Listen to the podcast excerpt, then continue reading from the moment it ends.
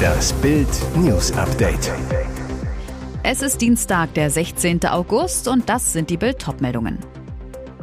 Rekordtiefstand, Rheinpegel unter Null. Amokfahrer von Trier muss lebenslang hinter Gitter. Kostenexplosion für Protzanbau des Kanzleramts. Rekordtiefstand, Rheinpegel unter Null. Die Lebensader des Rheinlands hat am Niederrhein den Nullpegel erreicht und unterboten.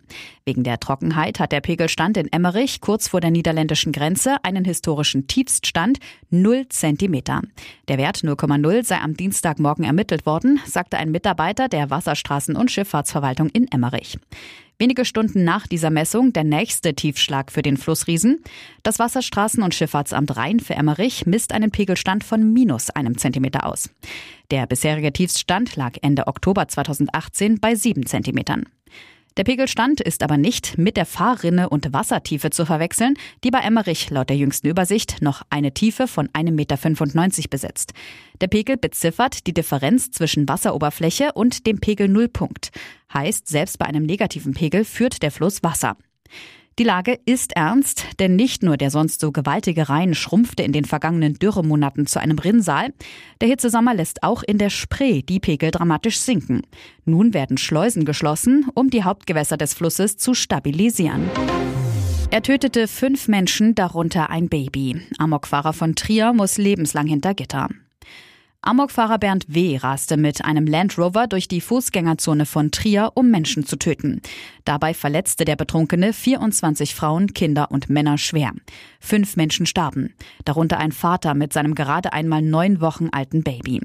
Jetzt muss er lebenslang hinter Gitter. Seit fast einem Jahr wurde seine unfassbare Tat nun vor dem Landgericht Trier verhandelt. Die Anklage: Mord in 5 Fällen, versuchter Mord in 18 Fällen, davon in 14 Fällen in Tateinheit mit gefährlicher bzw. schwerer Körperverletzung sowie gefährlicher Eingriff in den Straßenverkehr. Nach Ansicht der Staatsanwaltschaft wollte Bernd W. möglichst viele Menschen töten bzw. zumindest verletzen. Demnach steuerte er wahllos und gezielt auf Passanten zu, die arglos in der Innenstadt unterwegs waren und sich keiner Gefahr versahen. 5 seiner Opfer hatten keine Chance, waren sofort tot oder starben später im Krankenhaus. Andere wurden schwer verletzt, sind bis heute traumatisiert und in psychologischer Behandlung. Bernd W. tötete eine 73-jährige Seniorin, einen 45-jährigen Zahnarzt und seine 9 Wochen alte Tochter, eine 52-jährige Lehrerin und eine 25-jährige Studentin. Die geplante Erweiterung des Kanzleramts in Berlin-Mitte wird nach Bildinformationen immer teurer. Wie ein Regierungssprecher auf Bildanfrage bestätigte, sind die ursprünglich geplanten 600 Millionen Euro für 400 neue Büros plus Kita und Helilandeplatz auf Stelzen nicht zu halten. Der Grund: die zunächst mit einer Brücke über die Spree geplante Verbindung von Alt- und Neubau soll nach dem Willen des Berliner Senats nun als Tunnel gebaut werden. Mehr Kosten: rund 20 Millionen Euro. Ausdrücklicher Hinweis des Sprechers: Preisstand erstes Quartal 2022. Heißt, wegen der massiv steigenden Baukosten drohen sogar noch höhere Zahlungen. Nächster Kostentreiber: der Naturschutz. Denn nahezu jeder Baum auf der Nutzfläche, die zum Kanzleramt neu hinzukommen soll, muss gefällt werden. Ein Regierungssprecher verspricht einen naturschutzrechtlichen Ausgleich mit Baumverpflanzungen und der Renaturierung einer Grünfläche in einem anderen Berliner Bezirk. Ob das dann das Ende der Kostenfahnenstange ist? Da will sich derzeit niemand festlegen. Abschied von Anne Heche, Ex-Ellen DeGeneres darf nicht zur Beerdigung. Anne Heche und Ellen DeGeneres waren das Powerpärchen der 90er. Ihre gemeinsamen Liebesauftritte auf dem roten Teppich und ihre offengelebte lesbische Beziehung waren bahnbrechend und wegbereitend. Jetzt starb Anne Heche nach einem dramatischen Autounfall in Los Angeles, wurde am 11. August von den lebenserhaltenden Maschinen genommen, nachdem sie für hirntot erklärt worden war. Doch ihre große Liebe Ellen wird nicht an der Beisetzung teilnehmen, berichtet nun Radar Online. Ellen DeGeneres nutzt ihren Twitter-Account, um sich von Anne Heche zu verabschieden. Am Freitag schrieb sie: „Das ist ein trauriger Tag. Ich schicke Annes Kindern, ihrer Familie und Freunden all meine Liebe.“ Scheinbar gehörte sie selbst zuletzt nicht mehr zu den Freunden. Klar wurde die Distanz des Ex-Paares schon am Tag nach dem Unfall, als Ellen DeGeneres von einem Fotografen auf der Straße gefragt wurde, ob sie wisse, wie es Anne Heche gehe. „Wir haben keinen Kontakt, deswegen kann ich es nicht wissen“, entgegnete die Talkshow-Queen recht nüchtern. Aber sie wünsche ihr eine schnelle Genesung. „Ich will nicht, dass jemand verletzt wird.“ Was wird aus Cristiano Ronaldo? Der Superstar will seit Wochen weg aus Manchester, ist mit Uniteds Transferpolitik nicht einverstanden und will ohnehin nicht in der Europa League auflaufen. Dazu kommt nun auch noch der Katastrophenstart des früheren Titelanwärters in der Premier League. Zuletzt 0:4 in Brentford, 2 Spiele, 0 Punkte, Tabellenplatz 20. Mit Ronaldos Anspruch ist das nicht zu vereinbaren. Aber der Portugiese findet keinen neuen Club. Europas Top-Teams haben keinen Bedarf oder wollen Ronaldos XXL-Gehalt nicht bezahlen. Interessierte Vereine, die nicht in der Champions League spielen, sollen dagegen für Ronaldo keine Option darstellen.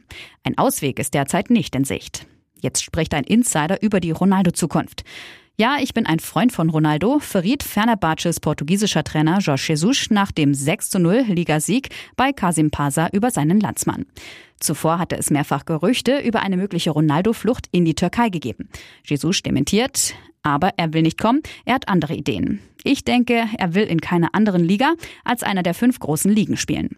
Er wisse noch nicht, ob Ronaldo bei Manchester United bleiben werde, so Jesus, aber ich weiß, dass er nicht bei Fenerbahce spielen wird.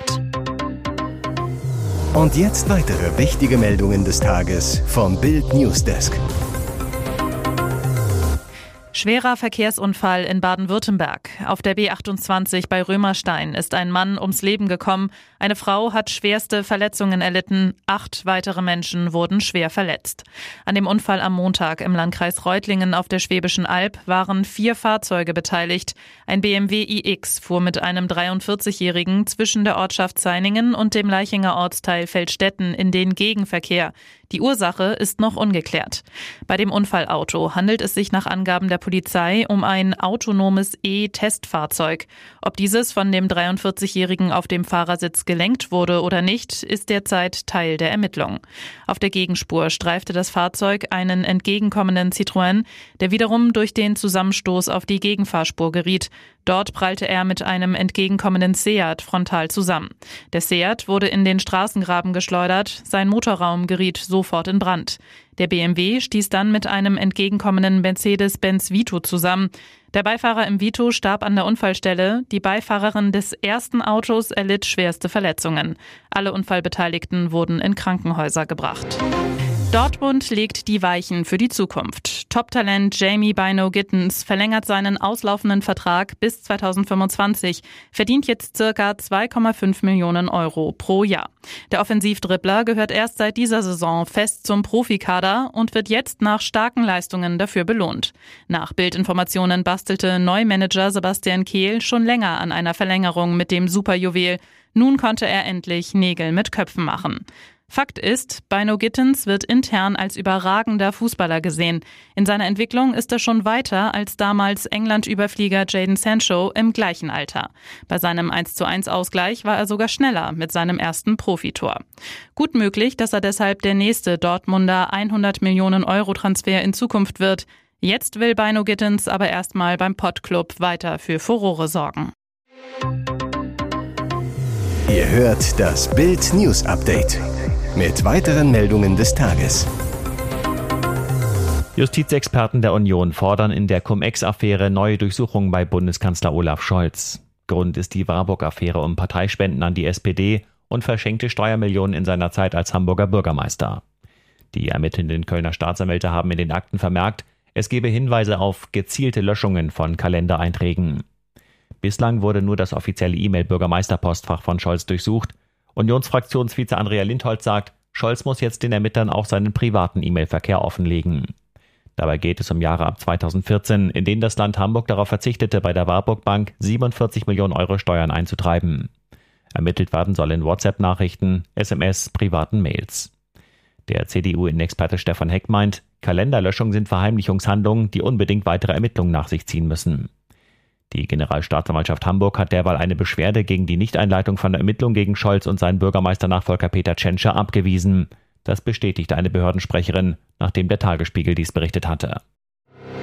Gladbach plant mit 10 Millionen Ablöse für Eberl. Als Max Eberl Ende Januar tränenreich als Manager in Gladbach zurücktrat, sprach Rolf König wenig gefühlvoll von einem Misstag. Der Vereinsboss damals angefressen: Wir haben das respektiert, aber nicht akzeptiert. Heißt bis heute, Gladbach wird Eberl nicht ohne Ablöse aus seinem bis 2026 laufenden Vertrag entlassen und hofft jetzt auf Leipzig.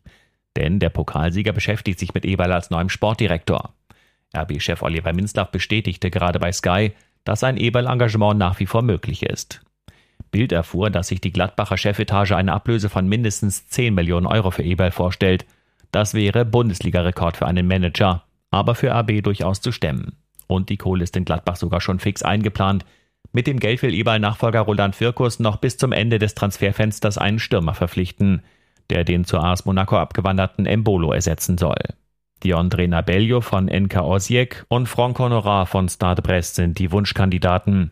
Dazu muss Eberl aber erstmal nach Leipzig wechseln. Hier ist das Bild News Update. Und das ist heute auch noch hörenswert.